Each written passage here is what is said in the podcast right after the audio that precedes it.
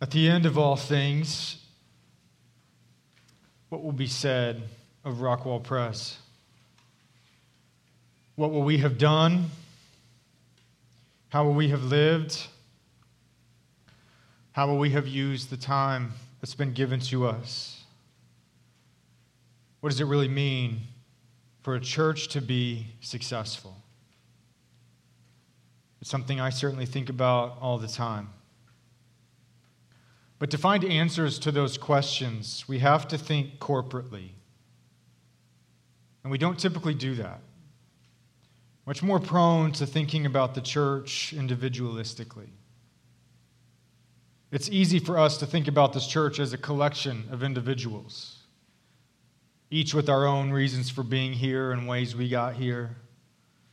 Maybe we like the size, the teaching, the theology, the worship, the community, and those are all good things that we want you to like about this church. But at the same time, consumerism can condition us to think about church simply based on what it provides us and how it aligns with our preferences. We can think of the church as just being a provider of religious goods and services to us. And we can forget the mission that we have been given that it's us together, corporately, who are called to offer something to the world. The Great Commission is not where Jesus said, Go into all the world and find a church that fits all your preferences and priorities. Go and be served.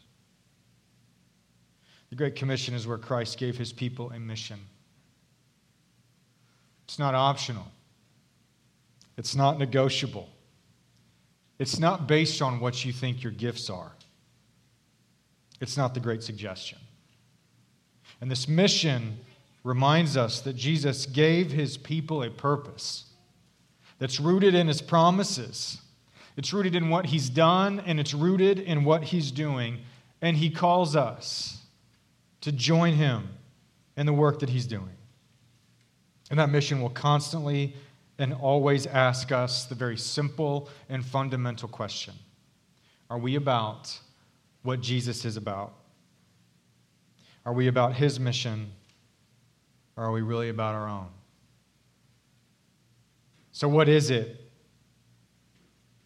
And what does it mean for a church to be successful?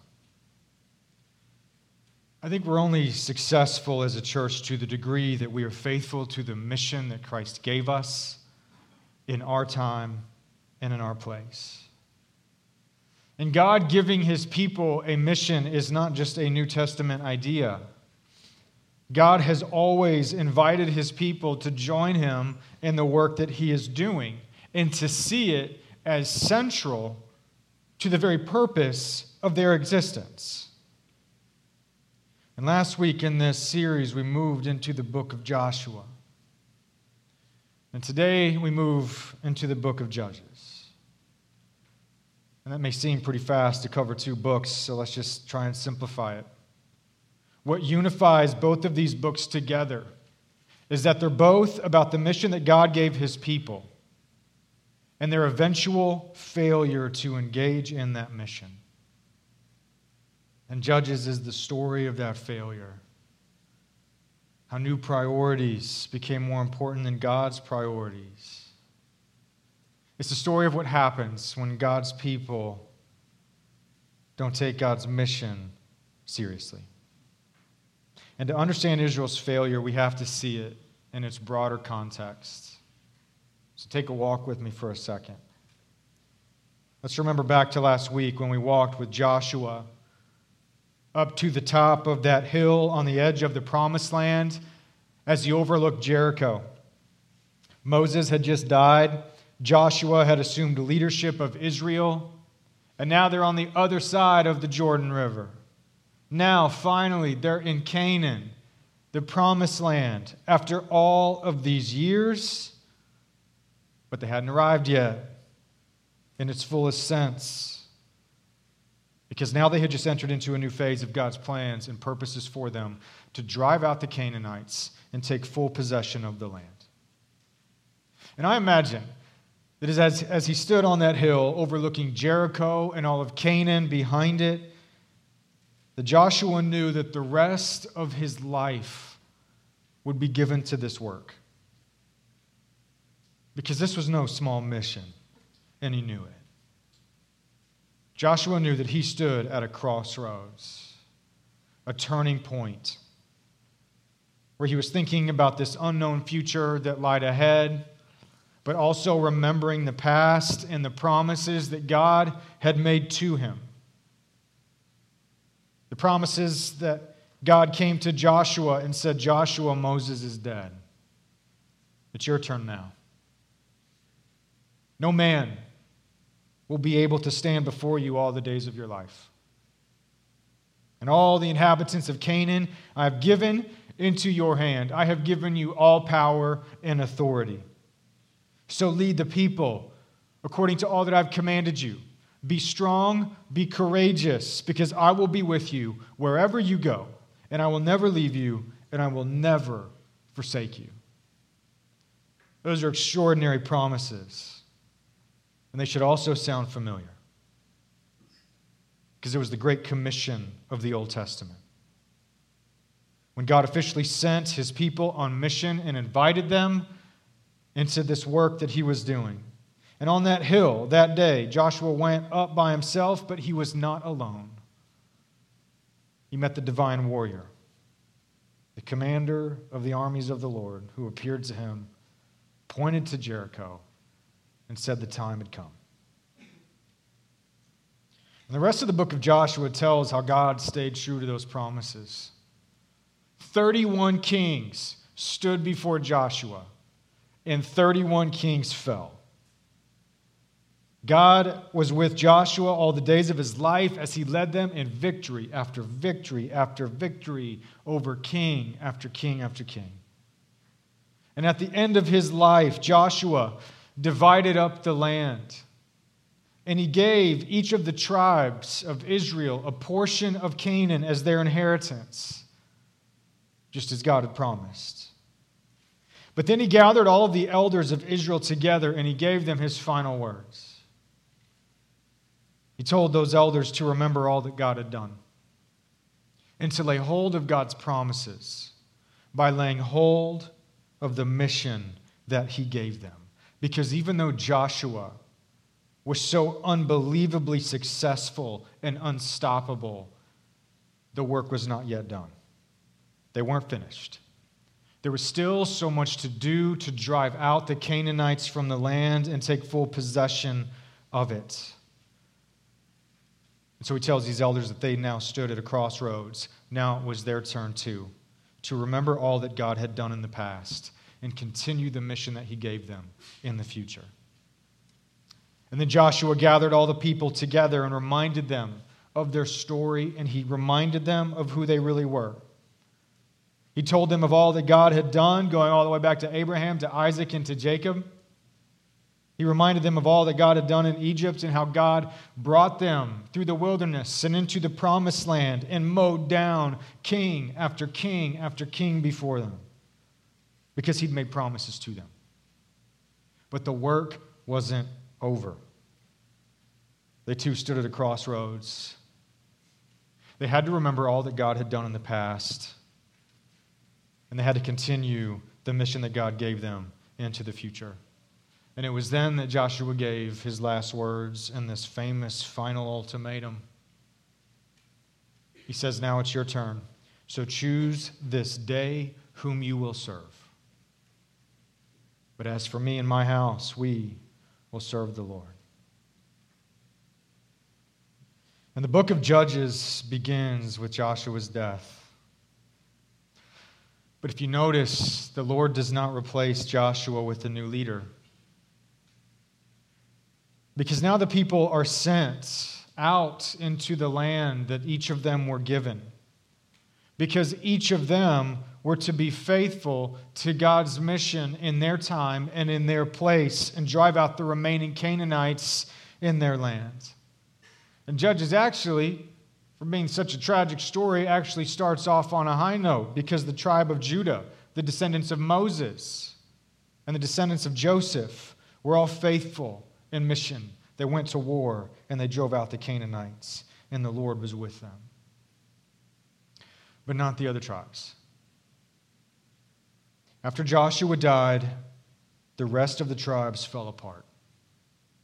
And Israel sank into a downward spiral of spiritual and moral decay.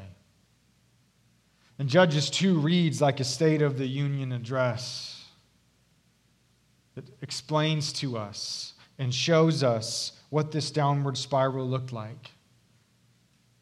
It would start by the people rebelling, and then God would allow the Canaanites to oppress them. And then the people would cry out. And then God would raise up a judge from among Israel to rescue and redeem the people from their oppressors. But then after that, the people didn't turn back to God, they didn't listen to the judge, and they fell into an even deeper rebellion than they did before. And then the cycle would start all over again, and that downward spiral continued for 400 years. And the promised land had become a wasteland. But Judges 2 also tells us how this downward spiral began. It began when Israel laid aside the mission that God had given them. When Joshua died, that generation went home and they laid aside God's mission, and when they did, the dominoes started to fall one after the other, and everything fell apart. And the first question we should ask probably is why? Why'd they lay it aside? They had just seen so much success under Joshua. So, what would make them just lay aside the mission of God so quickly? Probably for the same reasons we do comfort. Nothing sandbags our resolve to engage in God's mission like the smothering weight of comfort. Because you have to remember Joshua divided up the promised land among the people, and he sent them home to their inheritance to carry out the mission in their time and in their place, but they never did. They laid it aside because they probably thought, you know, finally I have my own land and my own home. Now I finally have my four bed, three bath in the suburbs of Canaan. Now I have what I really want. And really, haven't we already conquered this place enough? Is there really that much work that's left to do? Sure, there's a few Canaanites here and there, but we have otherwise conquered this place.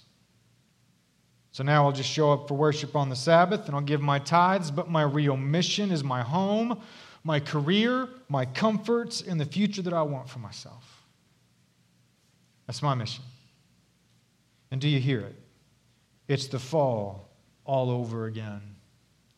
God offered the people life and blessing and purpose on his terms, yet once again, the people traded away for life on their own terms.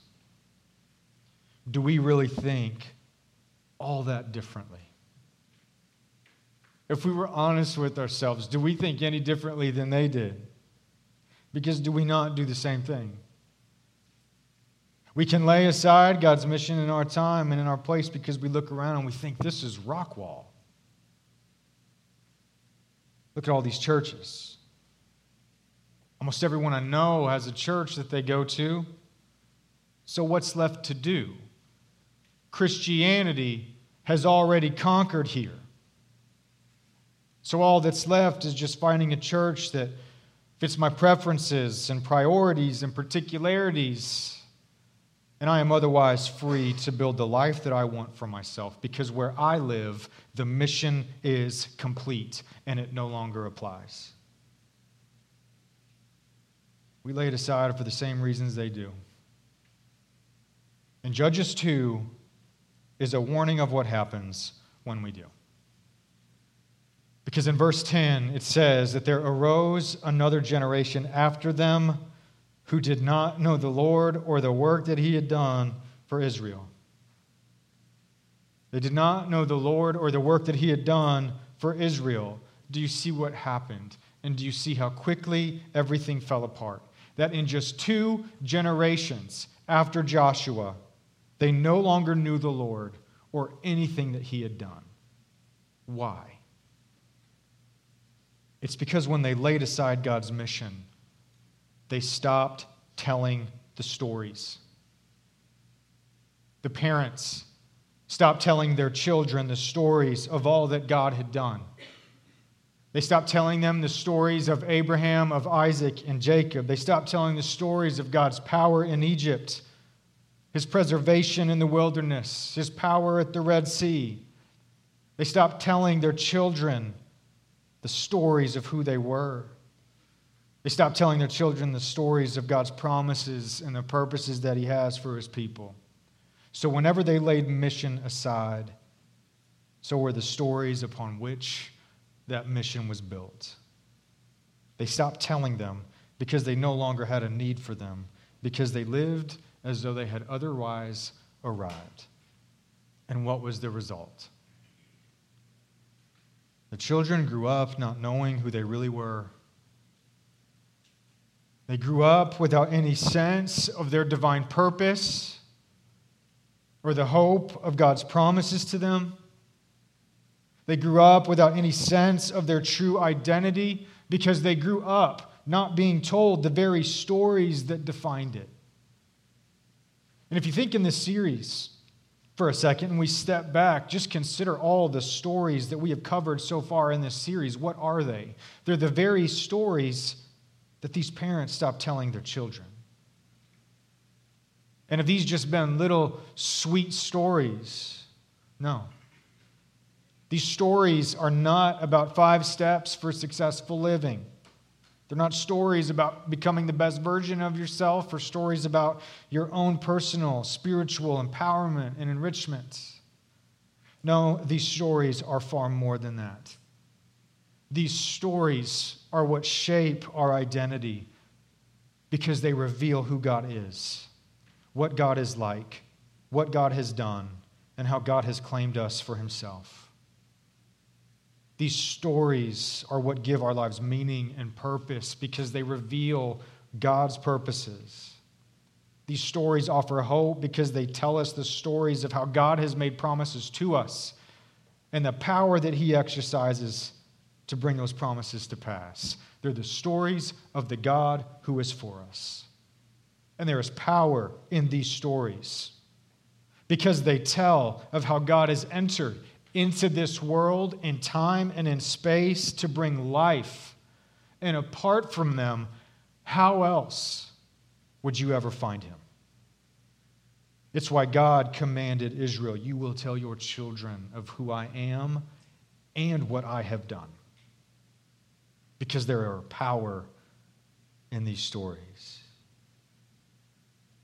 And those stories would have put these children to the same ultimatum that these parents had been given they would have said to their kids, Remember all that God has done for us. He's called you, He's claimed you for Himself. So choose this day whom you will serve. But they never did. When they laid aside God's mission, they stopped telling the stories. And so their children grew up without any sense of their divinely given identity. They didn't know who they really were. They didn't know what they were called to do because they didn't know their God and they were lost. But these children still searched for identity and purpose. Their children still looked for a story to understand who they were and why they existed. Because if you look a little bit deeper, when the parents stopped telling their children these stories, what happened? Well, their children started living by different stories. It says in verse 11 that the people did evil in the sight of the Lord, and they started worshiping the gods of the Canaanites called Baal and Ashtaroth. So they started living by the stories and identity offered by these gods instead. Because Israel didn't drive out the Canaanites and instead chose to live among the Canaanites. And the Canaanites were a polytheistic people. And polytheistic cultures often believe that each of their gods has a power over a certain aspect of life. But they also believe that each god has a power over a particular and certain geography or region. And you might think that's just an old ancient idea, but it's not. We experience this all the time in India. The converts in the deep forest will constantly hear the criticism from those around them that say, You actually can't be a Christian. You say you're a Christian, but you're really not. Why? Because Jesus is a Western God. He's not an Indian God. He has no power here.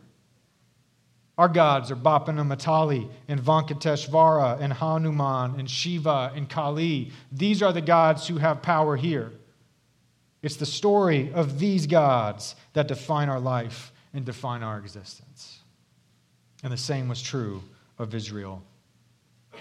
Their children were told stories of the gods who had power in their region and held sway over their lives. They were told of Baal and Ashtaroth.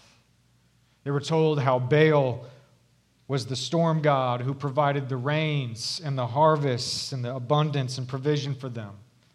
They were told of Ashtaroth, who was the goddess of fertility and love and new life and family. And when Israel settled into their new homeland, they became an agrarian people. And when you're an agrarian people, your life comes down to having rain and harvest. And your life as an agrarian people comes down to wanting the blessing of children so that you have something to pass on your inheritance to and something to make the family strong. And so when their children wanted these things, who was it that their children turned to? They turned to the gods that they were told about. They turned to Baal for the rains, for abundance and provision. And yet, what stories did they really need to hear? They needed the story of the God who created all things by the word of his power and rules the heavens above and the earth below. They needed the story of the true storm God who flooded the earth.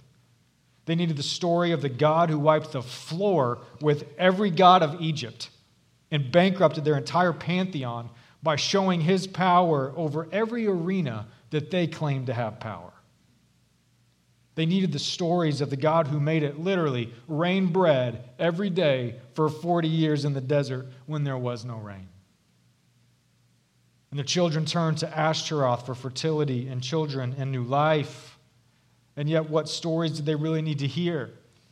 They needed the story of the God who promised to make his people a multitude from the very beginning. When God enters into history to begin his plan of redemption with Abraham, what's the first thing he promises him? Babies. He is the God of fertility. They needed the story of the God who brought life from Sarah's dead womb. They needed the stories of the God who promised Israel in the wilderness. He said, If you listen to my voice, your mothers will not miscarry, and your women will not go barren. I'm going to fill your homes with life. Yes, crazy, chaotic, mess making life that doesn't listen to you very well, but I'm going to enter into your home and fill it with life because I am your God and I am good. These are the stories that they needed. Stories of God's power and promises that would shape their identity and make sense of life but they were never told these stories. So these children ended up living by different ones. And the cycle began, and the downward spiral would continue for 400 years. The story of Joshua and Judges is the tragic story of what happens when God, God's people lay aside his mission and all the heartbreaking loss that happens when they do. They were to be a people of life, but in the end, they were just lost.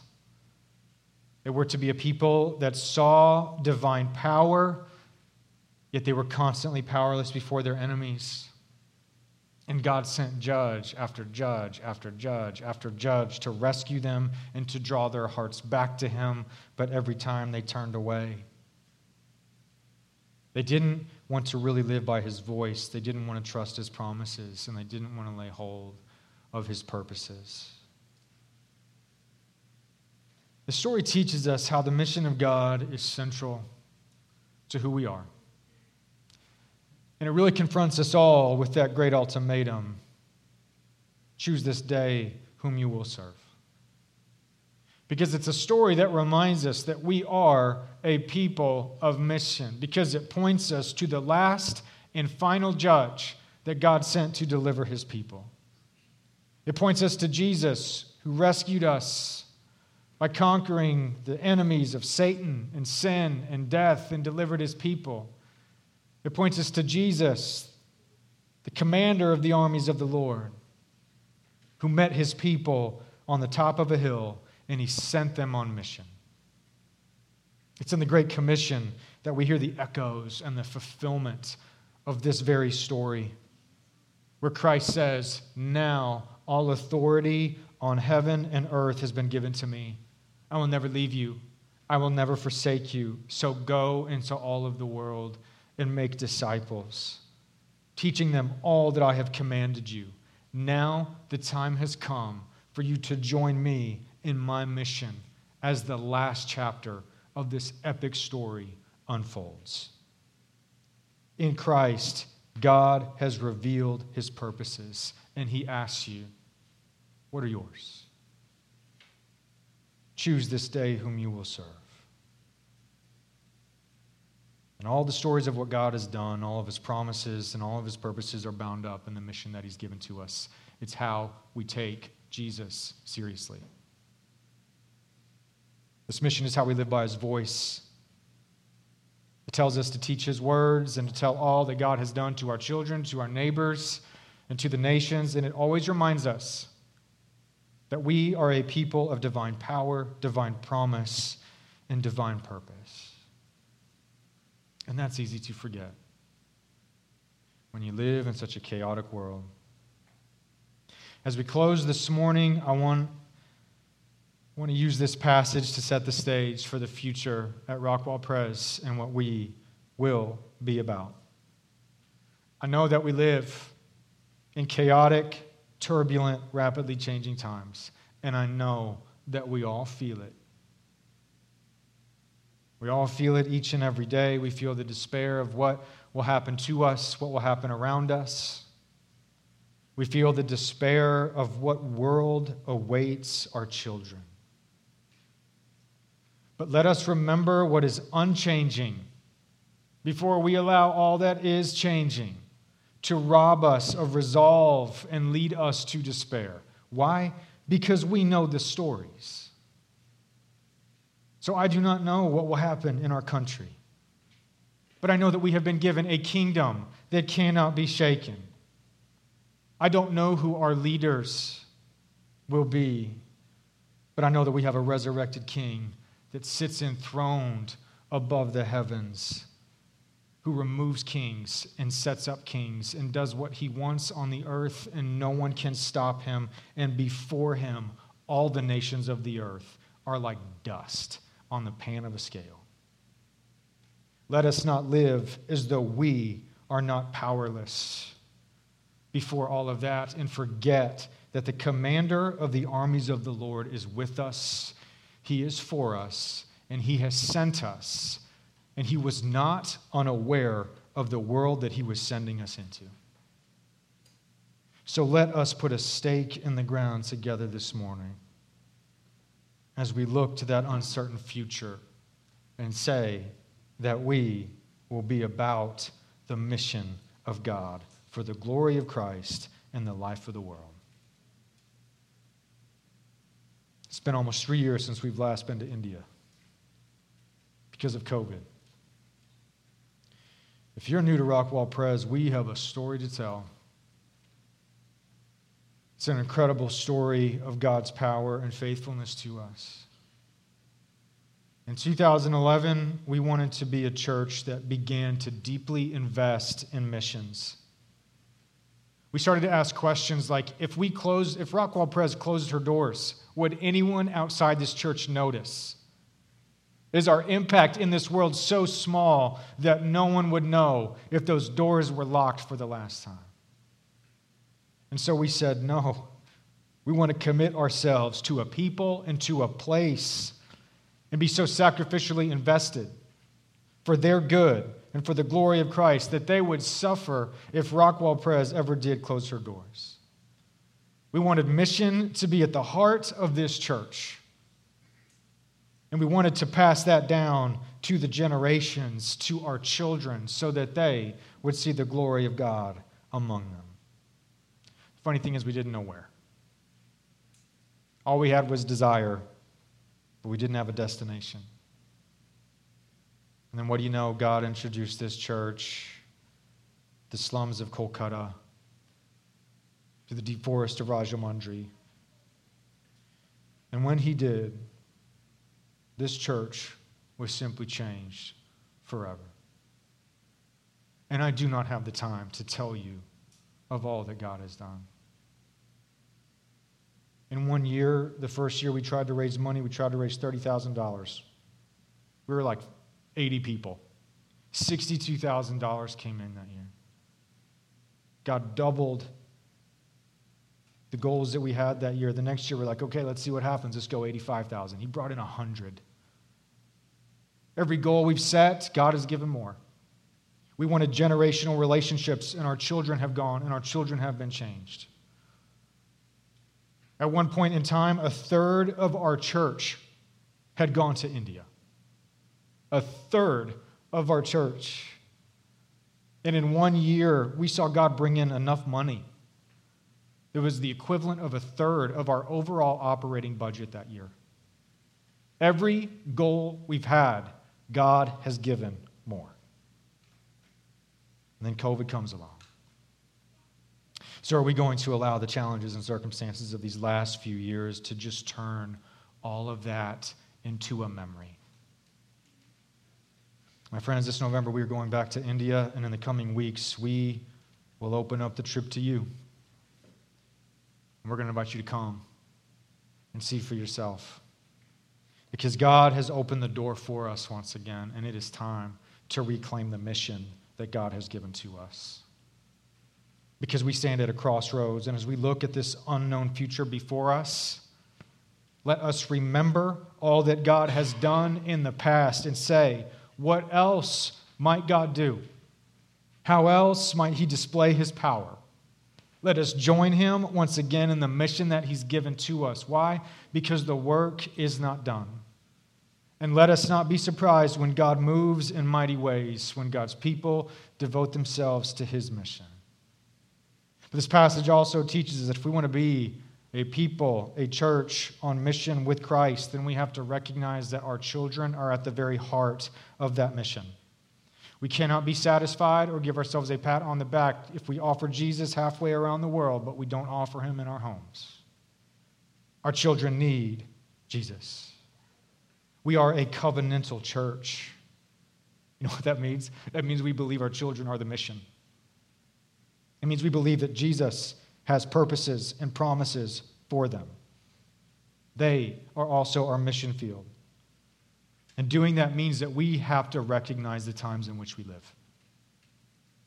We are living out this story of Judges 2 because so much is crumbling around us.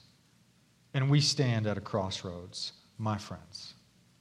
This week at the General Assembly in Birmingham, which is our denomination's annual meeting, the first night, our stated clerk stood up and he said that in the United States, only 14% of 18 to 34 year olds are in church on any given Sunday. 14%.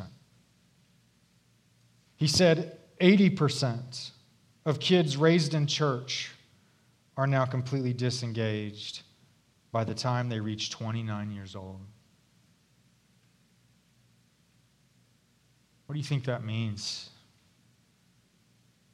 It means this it means our future, if we take the mission of God seriously, then our future will be one where we will re evangelize a culture that we've otherwise always thought was Christian.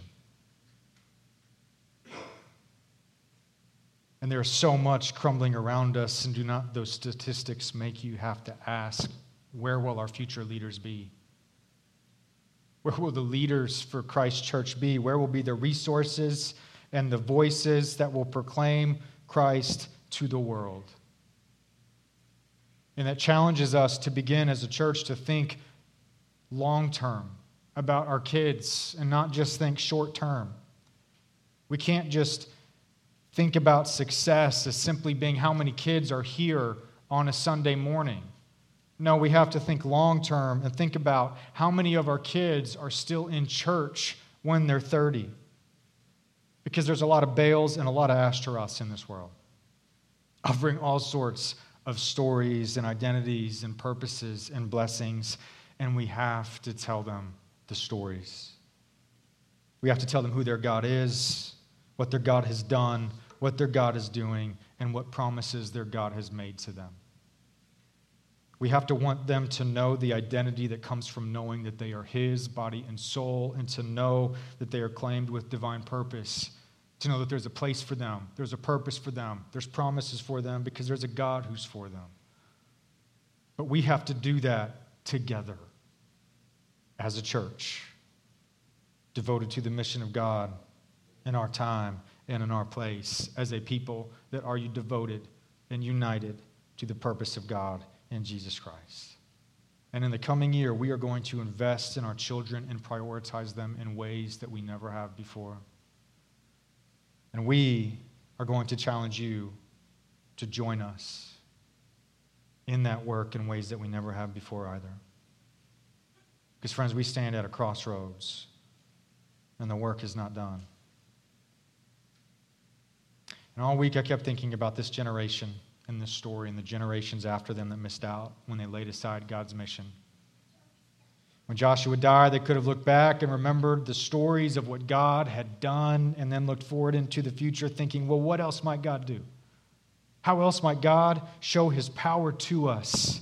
But they never did. They never did.